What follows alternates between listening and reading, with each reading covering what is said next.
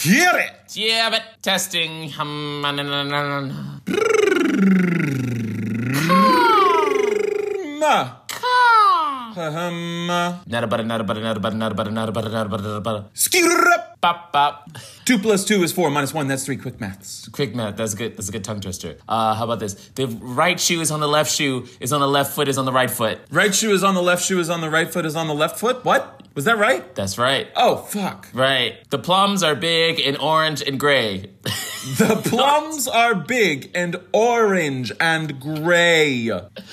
The plums are big and orange and gray. The plums are big and orange and gray. What? That's tongue twisters don't make fucking. That's not a tongue twister. no, it's not. Vocal warm ups just- just... don't make fucking sense. I don't want your orange gray plum. Fuck. Plums are purple. that's a bad plum. That's don't eat that plum. That plum is gonna give you like radioactive powers or Yeah. just stomach rot. like, don't eat it. Don't eat it.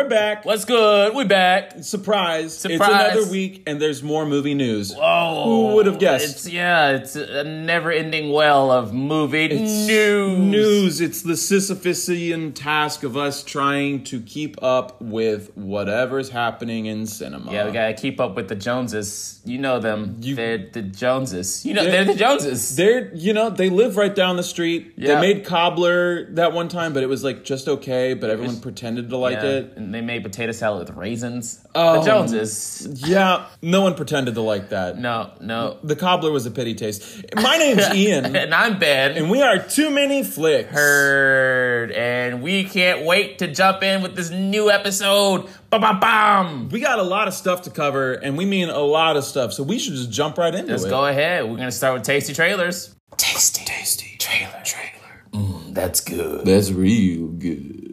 Roaring right out of the gate, first off, we've got the new trailer for Ford v Ferrari. It drops November 15th and it's directed by James Mangold, starring Matt Damon, Christian Bale, Caitriona Balfe, and Jon Bernthal. Matt Damon. That's right. reference to to Team America. What are you going to see in this movie? Automobile magnates Henry Ford II and Lee Iacocca dispatch a team of engineers and designers to build a car to race against the Ferrari at the 1966 Le Mans. Oh boy, engines roaring out the gate with cars. Because I, know so much about cars. Fast cars, quick cars, the cars with the the Hemi. That thing got a Hemi? It's got a V6. Uh, okay.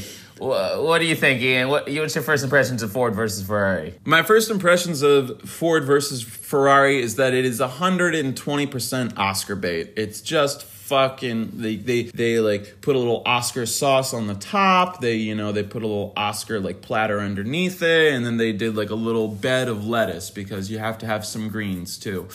You have essentially two white male underdogs in a historical setting going to go do the impossible thing. This is just Oscar fucking bait. They're like, white males? What? Oscar. They didn't even Underdogs, see what? Uh, Oscar. Oscar. In the histories, the movie. What? Matt- Oscar. Matt, Damon, Christian Bale.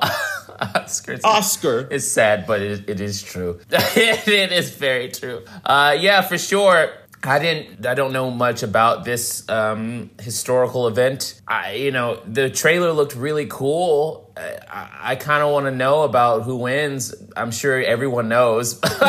It's probably somewhere us. if we googled it. Right, yeah, I- 1966 I, re- Le Mans. I refuse to Google. like, like, fuck it. no spoilers. I don't want any spoilers. Do not tell me who wins this race at all.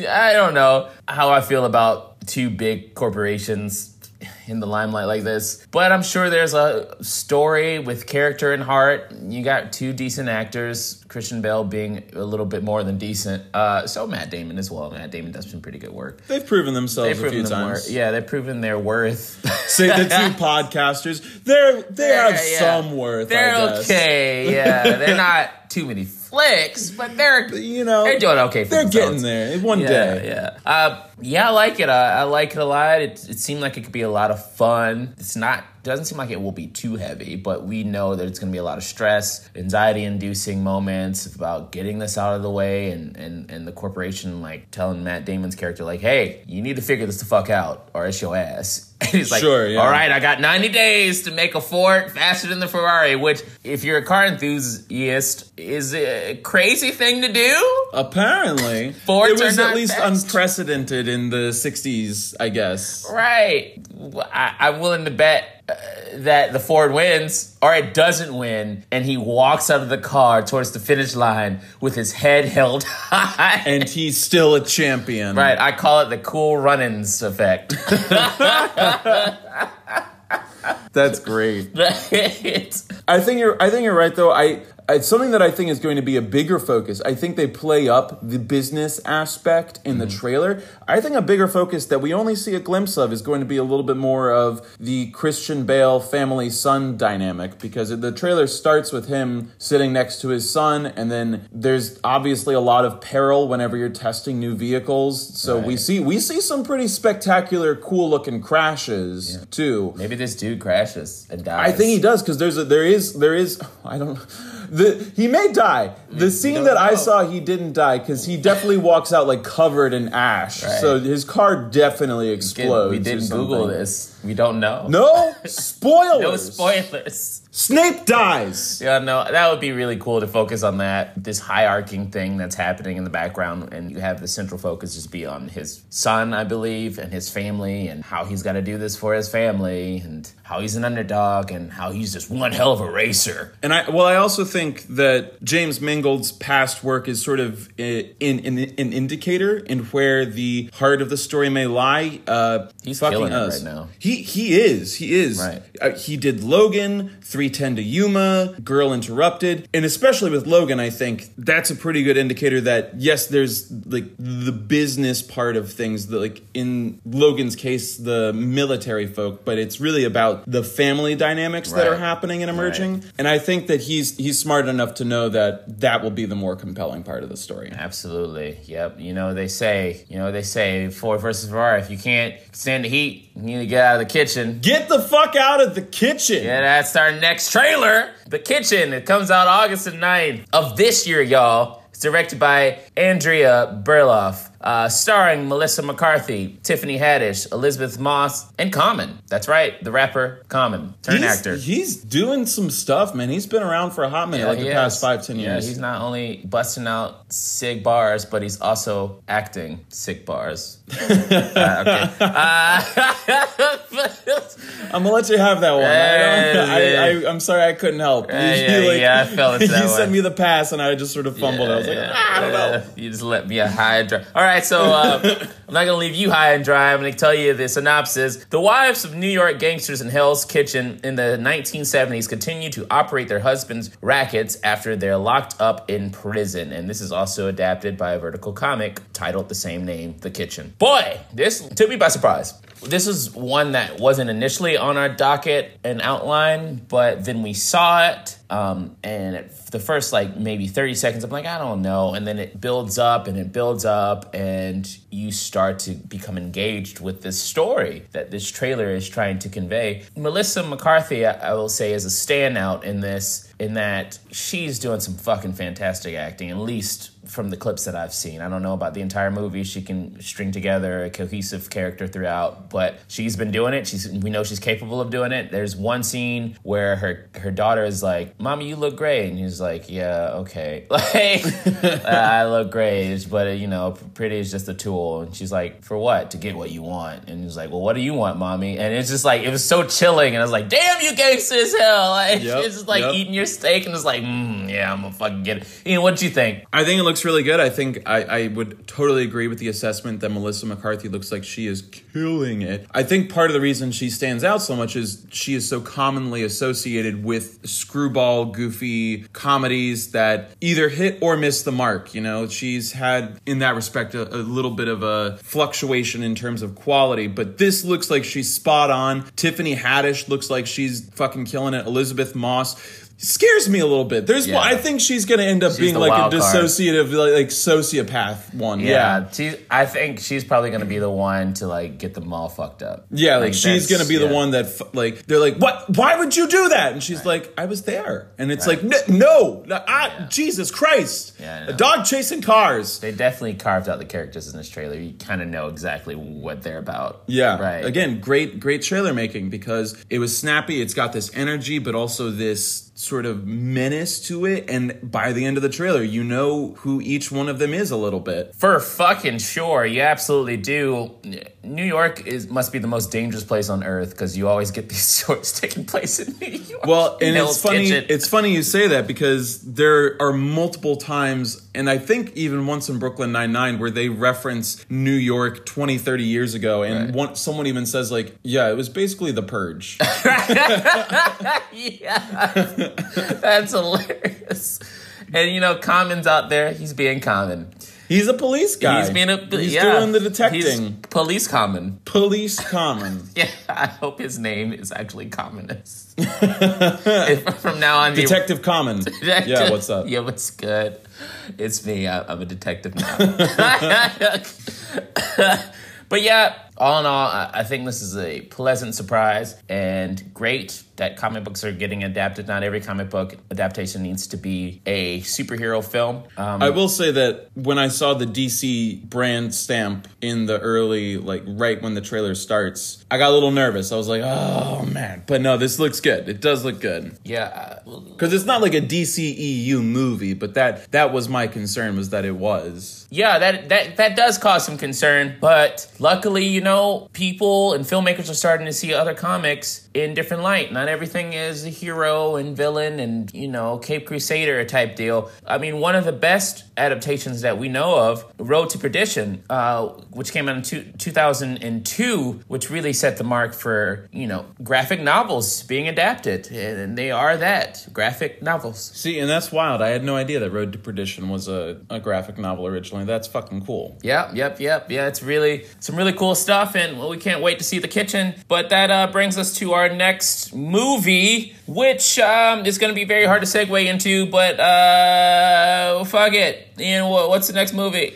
The next movie, my friends. Oh, I fa- Ben. I found the segue. Okay. I dug in the trunk. Okay. I went. I like reorganized. I got a bunch. I Marie Kondoed some shit. I think I got the segue. I'm here for it. Looks like there's to be a lot of hardships in the kitchen, and through hardships, we get to the stars. Now, this is to make sense in just a sec. Just a Okay, sec. okay. The next film we're covering, friends, is Ad Astra, and Whoop. Ad Astra is directed by James Gray, starring Brad Pitt, Ruth Negga, Tommy Lee Jones, Jamie Kennedy, and Donald Sutherland. In this film, a man journeys across a lawless solar system to find his missing father, a renegade scientist who poses a threat to humanity. So I just want to touch on this real quick because this is my segue and I wanted to talk about it anyway. Ad Astra is part of a Latin phrase. The Latin phrase, I'm not going to say because I'm going to butcher it, but translated into English is through hardship to the stars. Wow, look what he did there. Full circle. Bam!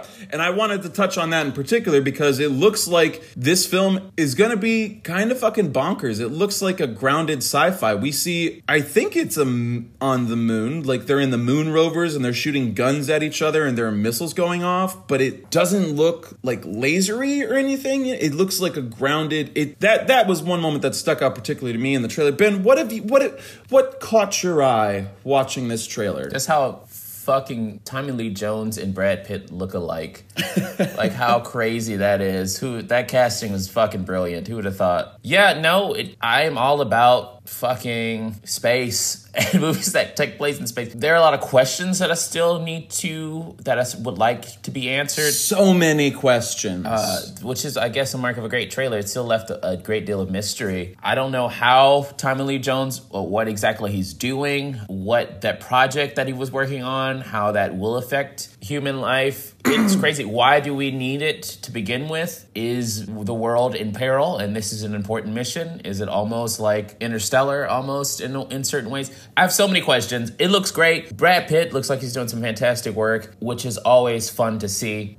The special effects, first and foremost, They look super fucking they cool. look clean as fuck. Those mm-hmm. spaceships, the mm-hmm. the inside, the outside, the moon. I'm like, I'm here for it. And hopefully, there's some fucking badass science. Hopefully, they're purist about it as well. Which I love it when a movie really digs deep and like they know there's no sound in space. There's other things. You know, how fast can one go? What's the velocity? Blah blah blah. When re-entering, I want all that to be. Well, and they sort Yeah. they sort of nod to that a little bit in Yeah. the very opening moments. You see Brad Pitt at some sort of space station doing maintenance outside, and he looks up like he sees flashes on his visor in reflections, and he looks up and you see like parts of the space station exploding with no sound. That's And then for dramatic effect, they do like whoosh, Right, yeah, like, right. for the third explosion. You know. Yeah, because I think s- actual science is far more amazing and cool, cooler than anything that Hollywood could come up with. Yeah, that's the thing. Like reality is already fucking trippy enough. Truth Right. is stranger than fiction sometimes. Exactly. You know. Yeah, which is what I loved about Interstellar and the black hole, Gargantua was phenomenal. But that's a different movie. We're talking about Ad Astra right now and how amazing that looks. It, you know what? It kind of reminded me in many ways with similar elements to Lucy in the Sky with um, Sure. Yeah. Yeah. Natalie Portman. Yeah, I- I mean, obviously it's a different take, it's a different type of movie. So something that I think is going to be indicative of where we can expect this movie to go is the past work of the director James Gray. He's worked on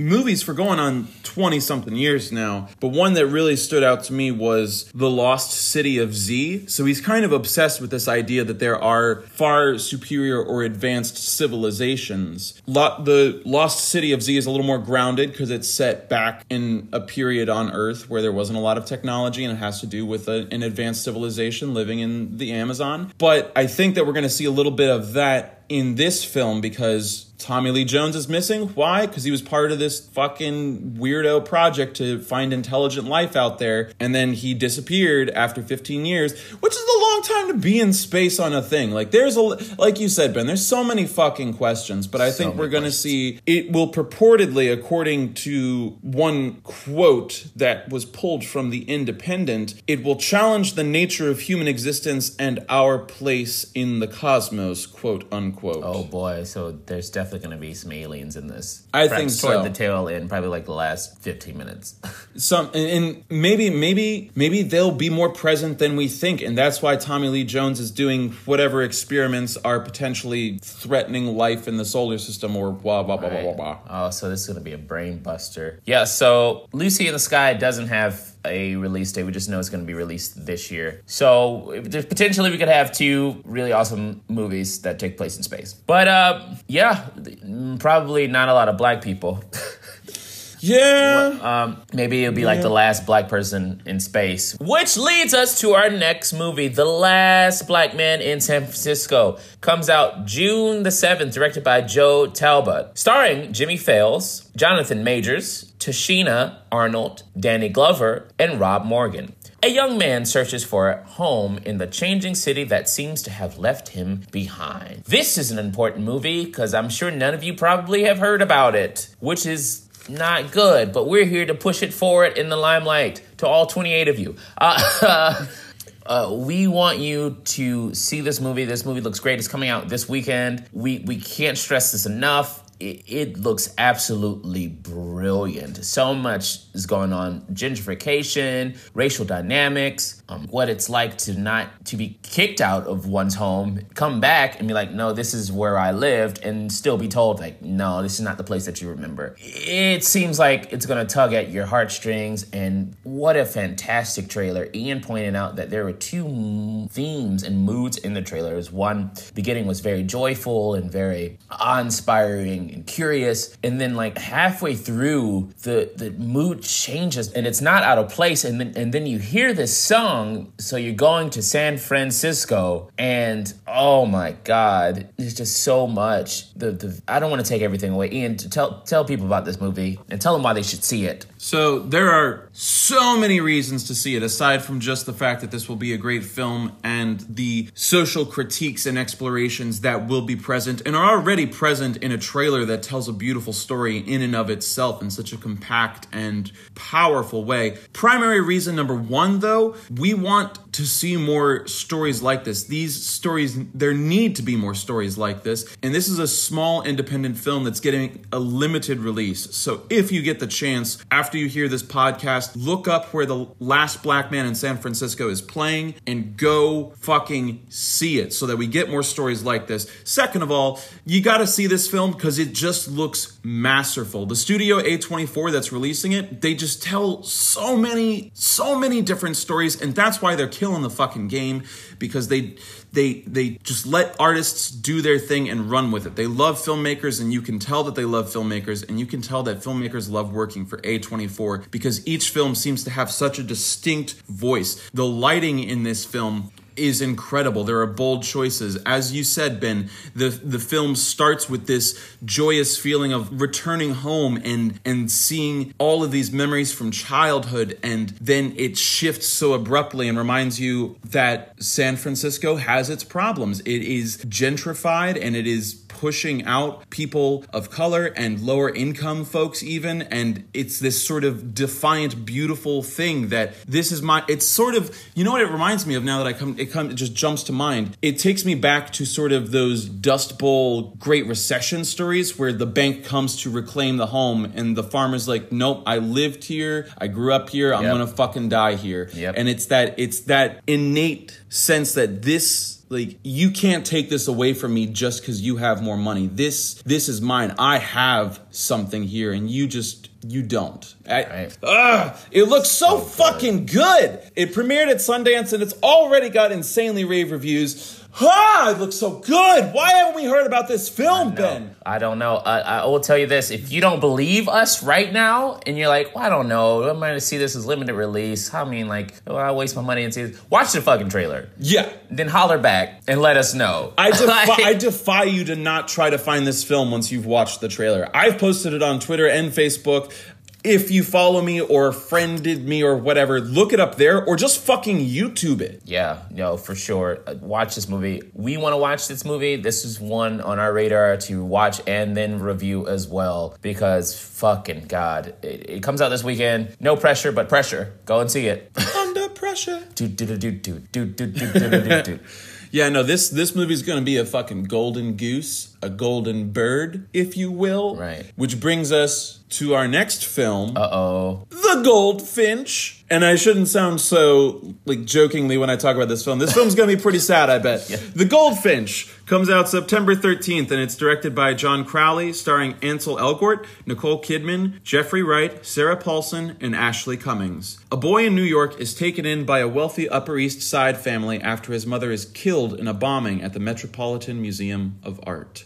Woo! Yeah. Yeah, yeah, yeah, Some really good trailers this week. Man, some really good trailers. And what's more, like two heartbreaking stories that we decided to cover back to back. Yeah, Holy shit. Yeah, that you know, well, you know, the, the, the, the chips fall where they may. All Yeah, right? yeah, yeah, you're right, you're right. Holy, this is based on a Pulitzer Prize winning novel. It, I, I don't know much about the story. I have not read the book. It seems to be a sort of coming of age story or like a, a, a life encapsulated, if you will, about this young man who lost his mother and he's trying to grow and live with that trauma and that loss. I, Yeah. Ben, what did you see? Yeah, it's definitely what it seems to look like PTSD might embody and encapsulate. I mean, as a child dealing with that trauma and, and having to relive it every day. It looks like time is being played with as well, which I'm sure Certainly. the trauma has something to do with as well, which is a great allusion to that. That's a great catch. I, yeah, yeah. in and out of time. You just never know where you are sometimes with that. Things get crazy. Sometimes things are nice. Sometimes things are beautiful. And then you're right back in the thick of things. You're right there when something dramatic has happened and you don't know what to do. And yeah, the music.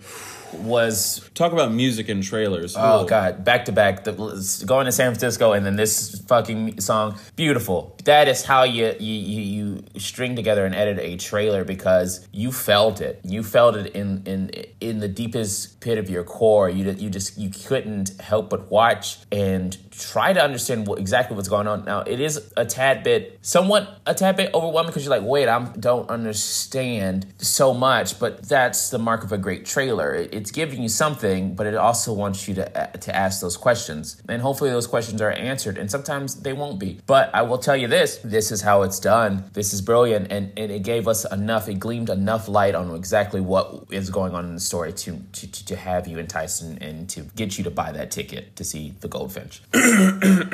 Sorry. Um, fuck? Oh, these these two movies back to back. Again, lighting is so key in telling a story if it's done well. That's cinematography at its best. And one of my favorite shots it comes in the very, very opening parts of this trailer. You see Ansel Elgort's character lay down, and on one side, you have these very, very warm, soft red light on one side of his head, and then just like this deep navy blue light on the other side of his pillow. Like two sides, like, and it's natural. It feels like it's natural. It's natural lighting. It's not something trippy. It's just really good storytelling that, like, holy shit, this struggle between walking to the light and staying positive or coping well and then like the deep blue of depression and struggling and struggling. Wow, the filmmakers killing it this week in their Yeah. movie trailers. They're killing it. Yeah, this makes you you proud to be like a, a cinema buff, just a, a cinephile, is- or just a fucking lover of movies in general. Like this is puts a smile on your face. You know, one week we get Ram- Rambo and the the last old fuck, and then this week we get like beautiful films. You know, it, we just Gotta, gotta take the good with the bad, I Gotta take guess. the good with the bad. Rambo could be good. Rambo could be go- good, and you know, I do like Old Town Road. Yeah, I- so. they they did hug me with that a little bit. It did, but- you know, you know. But anyway, yeah, I think that about covers tasty trailers. Uh, That leads us to our next segment, y'all. Flicks News.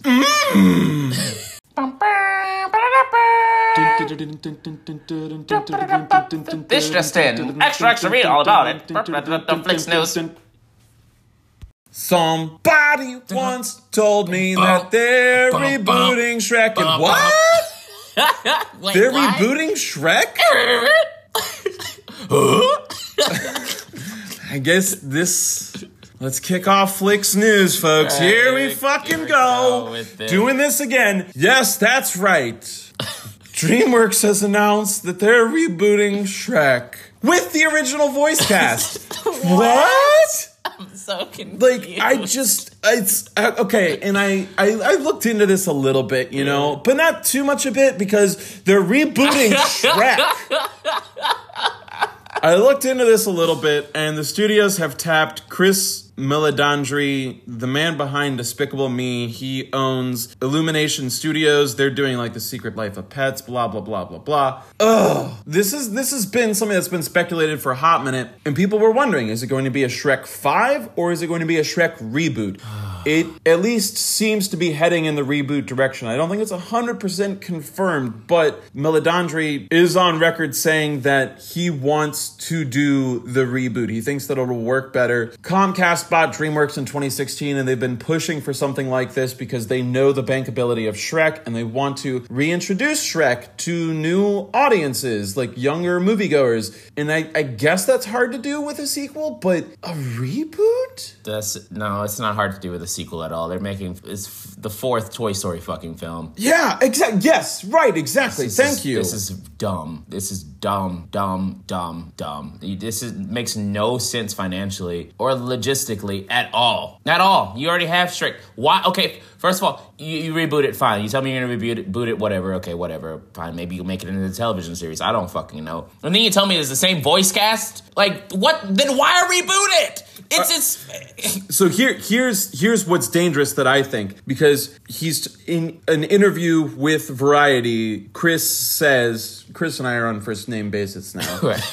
when you look back on those vocal performances, they're awesome. And while you certainly could make a case for a complete reinvention, I find myself responding to my own nostalgic feelings of wanting to go back to those characterizations. What? If you're doing the reboot, you need to let go of nostalgia. This guy's dumb. I'm I, I, everything about this is just dumb. You know, you, have some things in life where you read about it and you know, it's like, oh wait, why? But this is one of those things when you read about it, you lose IQ points. You you get I you get dumb. dumb angry. Yeah, like I- am yeah. I'm dangry. Just covering this I'm makes angry. me more like crazy and just I guess crazier. See, I my English is even bad right now. This is It's bad worse than it usually speaking is. when Bad you speaking. talk more bad. Shrek. More. I am more dumb now. I'm more dumb now. I want to I want to amend my statement that you need to let go of nostalgia when you're doing a reboot. You need a little bit of nostalgia, but you need to be able bit. to take risks and do something daring. And bringing back the original cast, I guess that's daring in a, on the other end of the spectrum. That's the stupidest shit. I you, yeah. You need to sprinkle in nostalgia like salt based sprinkles on salt. You know, So, like Yeah. sprinkle a little bit nostalgia right here. You, you don't. A little bit of flavor. This is so dumb. I think we just just move on because I, I, Yeah, my ass there's not much. There's not much more to be said. Yeah, this is giving me hemorrhoids. Um, yeah, that one's for you. um, next bit of news, which is really cool and not dumb, the antithesis of what we just read. Barry Jenkins is going to direct an Alvin Ailey movie for Fox Searchlight. Now, in case you're like, who is that? Well, you should know. Alvin Ailey, born January 5th, 1931, and died December 1st, 1989. And he was, of course, a black activist who founded Alvin Ailey's American Dance Theater and the Ailey School in New York City. Now, if you don't know about him, you should know that he's credited for popularizing modern dance and revolutionizing African American participation in the 20th century concert dance. This man was a fucking legend, and it's also kind of sad because at the time he was very closeted and secretive about his sexuality, him being a homosexual African American. It was so bad that Ailey kept his life as a dancer a secret from his mother for two years. And also, when, when he died, he told the doctors to spare his mother from the stigma of his death from having HIV and AIDS at the time and asked his doctor to announce that he had died of terminal blood disease. So, a terminal blood disease, um, which is really sad. It's very sad and technically true. Yeah, it's technically true, but it, it will be a really cool look at his life. This guy was fascinating, very, very fascinating. Barry Jenkins, who did Moonlight, he's on a tear right now. He also did Beale Street, if Yep. Beale Street could talk. I can't wait to see this because I think the world needs to know more about Alvin Ailey and his contribution to African American history and culture and dance in general, and also the sadness in his life. So it's so it's so much to take from this. It's going to be hopefully Oscar worthy. Uh, Ben. yeah, yes, Ben. It will be. Yeah, I was about Uh, hopefully It's Barry Jenkins directing, and you, and you got a biopic about with- one of the most formative Yeah. artists in American history. Yeah, right. This- Yeah, for sure. This is fucking. If this isn't on the ballot, if this isn't, if this isn't even on the fucking ballot, Oscars are canceled for the twelfth time in a row. Yeah, you got Fosse and you have Ailey. So I mean, these are two groundbreaking Yeah. dance performers, and more people know about Fosse than they do Ailey, and that's sad. And you're gonna learn about it because Barry Jenkins is bringing it home. That's right. I love this black excellence. Ian, your thoughts on this? You you hear this about this prolific human being, this African American male who had a lot of struggle and, and overcame what he had to overcome to, to, to make dance prevalent. Uh, what do you feel about this potentially being a movie? I, I am so fucking excited because I don't mind admitting this. I don't know enough about the dance world, and I had never heard of Alvin Ailey before this news broke. So I'm excited. Again, I love I love stories that we haven't heard before, and this is a fucking true story about a man who revolutionized a person who revolutionized one of the most demanding art forms. Holy shit, dance. I, I also love a good fucking ballet dance centric movie just because it is something that we so rarely shed a light on and it's so often seen as just being dainty or superfluous. But these performers, these artists go through so fucking much just for their craft, just for you to fucking snicker and say, like, oh, they wear the funny shoes. Like, Yeah. fuck off. No, this shit, I think, first of all, I love cinematography when it's done well and blended with dance. I think we're gonna get some fucking epic, awesome shots.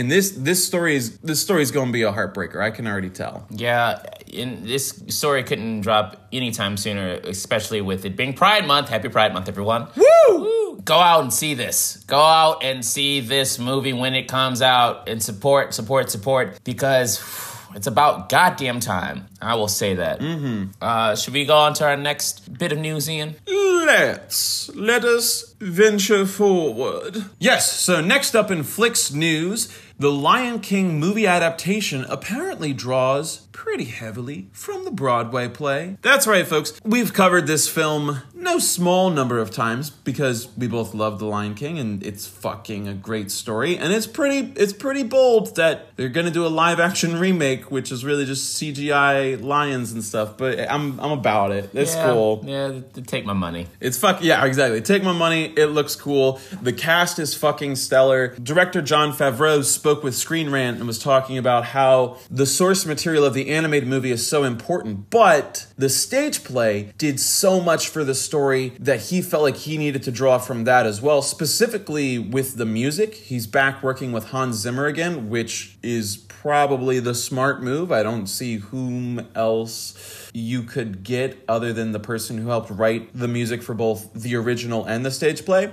I think that's a solid bet. Oh mama, I, I'm excited for this fucking film. We still don't know a lot about it, but I'm I'm excited every time I hear a little tidbit. Yeah, you know, I, I would be intrigued to see if they secretively throw in "They Live in You" or "He Lives in You," one of the songs from uh, the Broadway musical. They holy shit, that is such a good song. I forget that it's not in the original. No, it's in the second Lion King movie. It's in the second. it's in the sequel, so they took that from the sequel, they added it to the Broadway version for, I guess, would be essentially the first movie adaptation to the Broadway stage. Yeah, "They Live in You" and "He Lives in You," I believe, is in the sequel. Fuck, that's the one with Lion Scar's son, right? Yeah, yeah, yeah. Oh shit. The sequel's not bad. It's not bad. It's not bad. It's got it deals with some pretty good themes for a direct. Was it a direct to DVD movie? I think it was a direct to DVD. home video movie? Yeah. Yeah, I don't think they had a, a, a wide release. But yeah, I, I would love that to be implemented. I, I guess they want that whole chorusy feel and, you know, that, that live, that live energy that you get from the Broadway musical. I'm here for it. Hell yeah! Are Yeah. you kidding? Holy shit! Yeah, I, we don't know. We can neither confirm nor- nor deny if that is going to be a song choice, but hopefully it is. I mean, they if if you have to take out "Be Prepared," you can at least put in like one song from the musical. Yeah, That'd be great. especially such a powerful song that. Our Shadowland would be great too. Ooh, Shadowland. fuck! Yeah, it's a great song. Holy shit! Yeah, we'll see. I'm sorry, my mind's like blown. I'm just over here adding nothing to the conversation They other might. than like they might what? do it because Beyonce can sing the shit out of that. Yeah. Oh Yeah. no. Queen Bey. Oh shit! I'm pretty sure they, they had a list of the songs that are going to be in this, but you never know. It could be Fuck. they could be holding Fuck. out. They could be holding out. No spoilers. No spoilers. They could definitely be holding out for those songs. And let's hope so. If you haven't seen the Broadway musical, do yourself a favor and try to check it out. It's never going to die. So I'm sh- they will always have that musical playing. So that, and maybe go check out Aladdin. In Australia, if you're in Australia, Anthony Murphy's doing it. Hey, big shout out to Anthony Murphy. You're Hey. Hey. crushing the I- I think you're still in Australia. I don't know. He's out there doing his thing. And Lion King is also awesome. Check it out, guys. And I think, unless Ian, you have anything to add to this, we can move on to first issue. I ain't got no issue with that. Boom! It's a bird. It's a plane. Oh no, no, no! It's just first issue. Onward to first issue, our first topic of the day for first issue. Dark Phoenix early reviews, not the worst X Men, but far from the greatest reviews from X Men. Boy, so this seems to be a dumpster fire of a movie. Are you surprised? Can you wait to see it? Like how how eager are you to see Dark Phoenix after this news? I mean, probably about as eager as I was to see it before the news. if you're surprised, like if you're like, "Oh, but really?" Like I don't this I don't know what you need for a reality check, but duh. Like I ugh. Uh, oh boy. I love I found an article on this that I, I was follow. I follow Lindsey Romain from Nerdist on Twitter. She's quite good at doing movie reviews, and she calls it a lifeless, rather a plodding, lifeless, and generic superhero entry that feels more like a contract fulfillment than an actual movie. Damn, burn. I mean, and it it tracks, you know, like people signed up for first class and they probably were locked into a three film deal. And the thing is, you have such a, a stellar cast. You have so many heavy hitters in this cast, and you just you wrote them nothing. And you have one of the best comic book source materials to, to, to, to use and, and you just trash it. You tried, tw- this is your second time trying to do Dark Phoenix and you bombed. How? How? You literally made The Last Stand again and it's terrible. Uh, Again, I haven't seen it, but that's what I'm hearing. We can't wait to review it. We'll let you know how much of a hot dumpster fire trash piece of shit it is. Because let me tell you, we're gonna dunk all over this movie. Pro- Probably. Probably. Probably. I'm not gonna lie. So just wait for anticipation on that. Hold on, I, I am so curious right now. I am so X Men: The Last Stand says a fifty-seven percent on Rotten Tomatoes. Dark Phoenix, Dark Phoenix, if I can spell it correctly, sits at twenty-three percent. Oh boy. You had thirteen years to learn. Oh How did you God. fuck it up? How did you fuck it up? How Uh, do you do worse the second time? So, what movie you think is worse, Hellboy or Dark Phoenix? What, which one do you think? you ha- haven't seen either, but if you had to wager a guess, if I had to wager a guess, I, I'm gonna, I'm gonna, I'm only gonna say this. I should contextualize why I'm gonna say this. I think Dark Phoenix is worse because people have already invested some fucking time into this. Yeah. At least Hellboy, I can watch it and be like, all right, I watched one shitty movie. With this new X Men trilogy, people have been watching since First Class, which was good. It was like a decent X Men installation. very decent. And then you know they did Apocalypse. They, that was a movie that was done. It was made and they published it and they put it in your eyeballs. and it was not as good. You're just in, it was a definite indifference to that movie. Def yeah. Like, okay, it's here. And then you get Dark Phoenix, and it, I get the feeling that everyone was just after Apocalypse so demoralized that they were like, "Fu- let's just fucking wrap it up. Let's get it out of here. Like, fuck, do you think it was kind of like a slander to Disney? Like, let's make a shitty movie, and now here, take the X Men if you think you're so great. And that's conspiracy theorist. I, got my tinfoil hat on right now, but I, mean, I I I will fashion a tinfoil hat with you and sit here and say that actually might not be too far off the mark. Like they Yep. had this in production and they found out about the Disney merger and how Marvel was going to take it away. So they're probably like, "Fuck it, I don't know. Like let's just try to make one last thing." But holy shit, holy like God, that what a petty, stupid thing to do. Go out in a blaze of glory. Don't rage, rage against the dying of the light. Right, right. I mean, you got to think about it. The director said he was changing the ending because it reminded them too much of another ending. So instead of having the big space battle, well, instead of having the battle in space, they had the final battle on a train.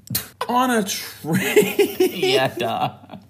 So like, How how do I take this grand scoping epic story with this b- unbelievably climactic fucking ending? Oh, I know. I'll put it into the fucking blue line. it's it's crazy. So like, maybe not so much a conspiracy theory after all. I don't know. So, wait, Ben, give me. Give, uh, Next news, Ian. That's it's I- on you, dog. I'm the next news, you're right. Because yeah, again, hemorrhoids. This. God, this news sucks too. What is with this week's ah? Next in this piece of news, Iron Man fans petition to bring back Tony Stark after Avengers Endgame. Hashtag spoilers. Hashtag sorry. Hashtag stop the petitions. no more petitions. You are, you are. I am gonna start a petition to stop the petitions. Yeah. Yeah, guys, Tony Stark is dead. He's dead. Fucking deal with it. Holy shit. That's called character development. Oh, uh, yeah. And contractual agreements.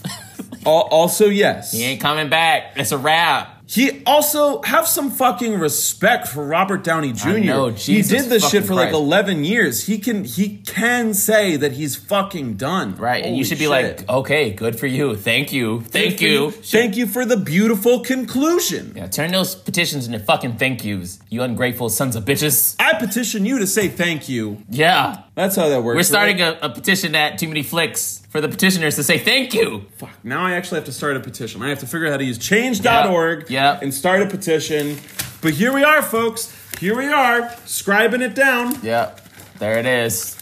In action. Fuck this. This is democracy in action. It is the rock. Yeah. And how about make a petition for like, I don't know, police brutality and other fucking things that matter. You know, Like- abortion laws. How about make a fucking petition for that, you sons of bitches? I, I think that that is what upsets me so much is that stupid fanboys and girls crying about something not going their way in a fictional universe are invalidating what a petition is actually for for enacting social change for making the populace's voice heard like you want women to have autonomy over their bodies you start a petition for that you don't start a petition because you're upset that starfire's hair looks funny in the fucking dc live action Yeah. thing How about you go fuck yourself? Jesus christ Oh my god, this these petitions are out of control. Just the worst. Let's just, uh, let's move on. let's just keep sloughing through it we Yeah, got i'm yeah. sorry we're gonna try to make this as best we can for you Right, yeah. Okay, so uh, Robert Pattinson's new Batman movie rumored to include Robin. I don't like that title. I say Matt Reeves' Batman movie is rumored to have potentially Robin. I'm good without Robin. I'm gonna be completely forward with you and upfront. I don't think Robin's a great character. I think he's one of the worst characters in the DC universe. Period. Period. Come at me, bro.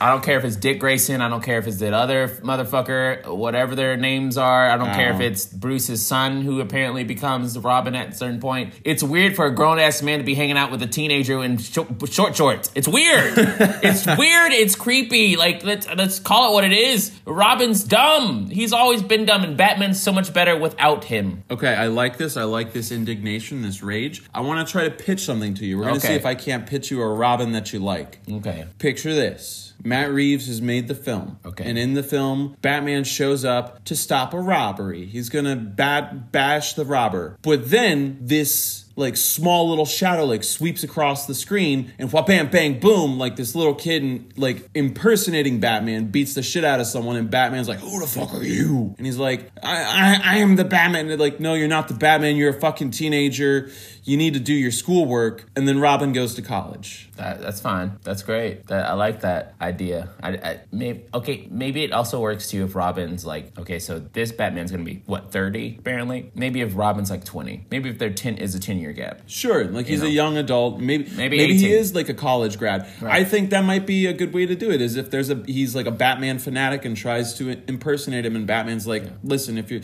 you're I'm not wearing hockey pads." Right. Yeah. Right. You know. And change up the outfit. Just you, Robin's best, and I, I say this. I don't like it when he's teamed up with Batman. I just don't. But I think Robin is at his best when he's at odds with Batman, and he becomes his own character, a la mm, Nightwing. Those yeah. are pretty cool things. Or the Red Hood. Those are pretty cool. Or a reincarnation of the Joker. Batman's so weird. it's so weird. But yeah, I, I don't like this move. But if anyone can make it work, Matt Reeves can. He's a great director. We we've seen it with the Apes movies. Like he probably can make it work. He probably has an idea how it can work. Just I don't want to see that red, green, and yellow fucking suit in short shorts. It's ugly. I don't. It's ugly as fuck. New fan theory: He puts Robin in those bright ass colors, so everybody shoots at him instead of Batman, who's like lurking in the shadows and all black and shit, like a ninja. I, I can fuck with that. Yeah, let's talk about that for a, a couple minutes about how bright that costume is. when Batman just like lurking in the back and like, look at me, I'm Boy Wonder. like, what the fuck are you doing? Get out of here. That, that concludes first issue, y'all. But like I said, last month I did it. I will do it again this month, the first of every month. We'll talk Do about it. yeah, we'll talk about comic book um, suggestions, something that you should be reading, and maybe one day we'll have guests to send in a recording of the comic books that they're reading and get you guys hooked on this. Like, it's comic book industry is strong and it's going. We want to keep it strong. We don't want it like the '90s when it was like almost bankrupt. We want to keep it strong. If you love these movies, then respect the source material and read these comics. Now, since it's Pride Month, I want want to talk about a comic that's really good. I think you should, all should check out. It is called Batwoman Elegy by Greg Ruck and J.H. Williams III. I'm going to give you a little description, and if it tickles your fancy, go ahead and get it. No, actually, get it. Do it. This is a suggestion. This is not a suggestion anymore, it's command.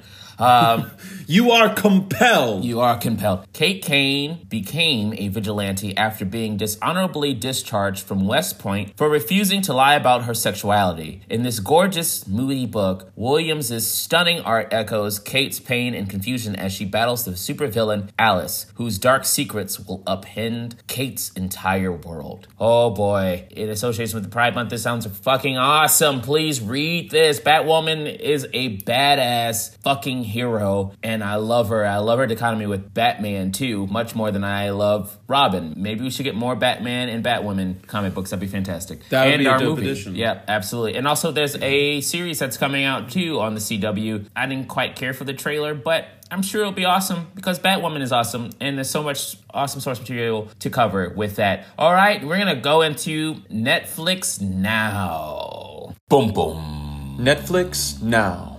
All right, gang, we've had your ear for a little bit now, but we're going to settle into this little Netflix Now corner where we're going to be talking about Always Be My Maybe. This film has been in the social media sphere since it dropped about a week or two ago. It A week ago, a week ago. what this film deserves every single bit of praise that it's receiving online and everywhere else. It's directed by Nahnatchka Khan and it's starring Ali Wong, Randall Park, Karan Soni, and Michelle Buteau, as well as James Saito, just to name a few. There's so many people that you will see in this film, including one big old cameo that I'm sure you've already spotted if you're up with the meme culture. This film does so much right, namely in that it subverts a lot of the rom com sort of expectations. In the end, it still plays like an actual rom com, but it feels fresh.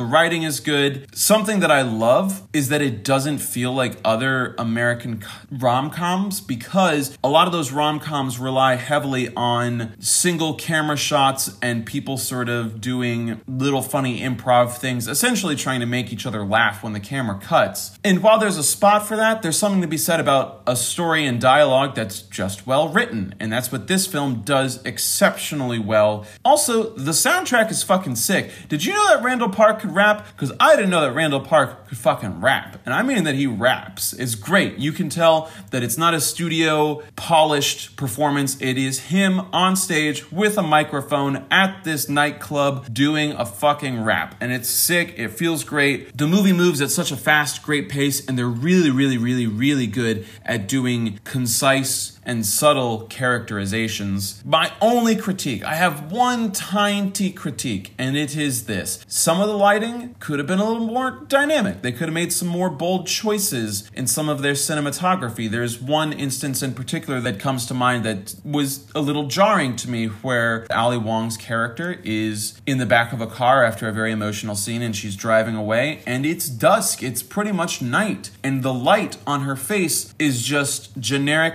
bland, safe comedy lighting. They could have made some dynamic choices there, especially since she is in a car passing a lot of light and other sources outside. And you could have made a little bit more of a statement, used a little bit more of the lighting to illustrate where her character is in that moment. Otherwise, though, a pretty exceptional film. Don't just let me, some obscure podcaster, be the one to inform your opinions. Go form your own. Go watch this film. It sits at 89% on Rotten Tomatoes. So if you needed that assurance that, oh no, maybe this guy's an idiot and it's really not good, other people think it's good too. That's right. Go do it. Go do the thing. Do it. now. Make your dreams come true. Yesterday you said tomorrow. Yep. So just do it. All right. That brings us to our trivia segment. Do you want to know something that we don't know? Sure. Here comes the trivia. Here we go. Okay. Okay. All right, gang. We're here with some trivia. We're going to be looking at rom com films today. Oh boy. Joy of joys. Fall in love with some knowledge. Ben, you ready for this? Yep. That was, give me a woo. Yeah. Woo. There we go. It's the rom com trivia. Oh. You want me to go first? I'll go yeah, first. go for it, go for it. In Pretty Woman, which of the following is a rule Julia Roberts' character abides by? Never see the same man twice. Never kiss on the mouth. Never talk to strangers. Never answer the phone after 10 p.m. Oh man, there are two of those that I believe to be true, Okay. or that like I I, I I'm stuck between two. I'm going to go with just because I think it would work better thematically. Never see the same man twice. It would work better thematically, but Is it's it never kiss on the mouth? It's never kiss oh, on the mouth. I fucking knew it. It's never Fuck. kiss on the mouth. Yeah, no, that's that's not a bad. That's not a bad. Uh, I figured it would like Yeah. make the stakes of the drama like Richard Gere or whomever be like, I have to see you again. They're like, fuck no. Like, Right, But it make it no, uh, whatever. Fuck. right. Yup. Yup. Fine. Okay. yup. Oh and one. Here we go. You ready, Ben? I'm ready, Ian. Why was Ryan Gosling first considered for his role in The Notebook? Oh God. Was it that he's just that good? was it that he was the director's dog walker and auditioned at his house? Was it that the director thought he's not that handsome and looked a bit nuts? Or was it that he's six feet tall? I hope it's the third one. Which one? The, I hope it's the third one. The director thought he was not that Not that handsome, and looked a bit nuts? Yeah. That is exactly it. Yes. That is exactly it. He knew the director. The director called him over and was like, "Listen, you're not that handsome. You're just like a regular guy. You're not cool. Wow. Also, you look a bit nuts." Wow. He told that to his face. Yup. So Ryan was like, "Okay, dude." I guess I'll do your fucking film. Fine. You Jesus. bit nut. I love it. I love it. All right. I need. I need a redemption. Give me number two. What's number two? Uh, oh, also, one of us has. If one of us loses, we have to watch the International Spy movie with Kevin James on Netflix and review it. Oh, that's right. Yeah. We did agree to that. What is Fuck, it? I'm what is off it- to a bad What start. is it called? Hold, hold on. No. It's called. It's called True Memoirs of an International Assassin. we have to. One of us has to watch that. Yeah, Oh, okay, yeah. Yeah, he, Yeah. he puts these stakes into the game when he's one point up. Okay, I see it. Wait, Fine. we discussed it before. Yeah, but now I'm regretting it. So, give me question two. Fuck. Okay, yeah, it's totally unfair. um, okay, here we go. Henry Roth in 50 First Dates realizes that Lucy was involved in a traumatic accident while going to do what with her father? Shop for a new car, pick a pineapple for his birthday, watch the sunset before going to college, or playing golf. I'm gonna say the pineapple one. You're correct. Yes! Ah, fuck yeah. I've never seen it, but I knew that like they're on a beach in the fucking Yeah, poster. I was like, you're it's correct. gotta be a gotta be a tropical fruit. You are correct. Fantastic. Whew! All right. One. Now I need now I need to see if I can stump you. I need to throw you a stumper. Okay. David O. Russell wrote Silver Linings Playbook and originally wanted which two actors to play the leads? Keanu Reeves and Alicia Vikander, Zooey Deschanel and Vince Vaughn, Chris Pine and Miley Cyrus, or Zachary Quinto and Kristen Bell? Damn it, Ian. I don't know. Yeah, that's right. Here we go. It's stakes now. Okay. Uh, one, I want to say Vince Vaughn. okay. I'm gonna go with Vince Vaughn. Fuck. Yes. That was good. You got it. Zooey Deschanel and Vince Vaughn are I could who totally he see originally wrote Yeah. those parts for. I can see that happening. All right, you ready for your next one? I'm ready. I'm ready. So your last one. I know. I gotta do this. Shit. Okay. In Sleepless in Seattle, Tom Hanks moves to Seattle from what city? Chicago, New York, Boston, or Philadelphia? Fuck. moves to Seattle from what city? Okay. Yeah. Yeah. He's definitely in Seattle. Yeah. He can't sleep. I'm gonna say New York seems too obvious. Or is it just obvious enough? when was Sleepless in Seattle released? Oh God. Were people burnt out on New York by then? People burnt out on New York by now? Sorry, that's not a dig at you, New York. I'm just saying, like, every fucking movie, you just have to be somewhere in it. It was released in '93. I'm, I'm, I'm gonna go with New York. Fuck it. It was actually in this city, the great city of Chicago. Fuck! yeah, Oh, yeah, yeah. no, and I knew it. I like felt it in my bones. Like, New York's too obvious. But that sounds like something the '90s would do for sure. Absolutely. Ah! oh yeah, he's from New York. He moves to Seattle. Seattle. It's a different culture. He meets Frasier Crane. Uh, Can't sleep. There's rain everywhere. Okay. Um, Fuck. I guess Ian's watching the memoirs, true memoirs of an international assassin. He's gonna give us a review and he's gonna rate it for next week. Da, da, da, da, da, da, da. Oh no. Give me the last question. Yeah? Yeah. Even yeah, you want my last question? sure, give it to me. Uh, what is memoirs? No. It's only fair because I've watched Hellboy. I know, but you like yeah, you're right. Because I like shitty movies. Yeah, I do. Fuck. Okay. The Hellboy was really bad though. Yeah, I know. It was. I'm sorry. It's okay. It's what we do. We we watch all the flicks so they don't have to. I just, fuck. God, we bear this burden for you. Right. Ben, mm-hmm. which of these romantic films ended up becoming one of the highest grossing and most profitable films of all time?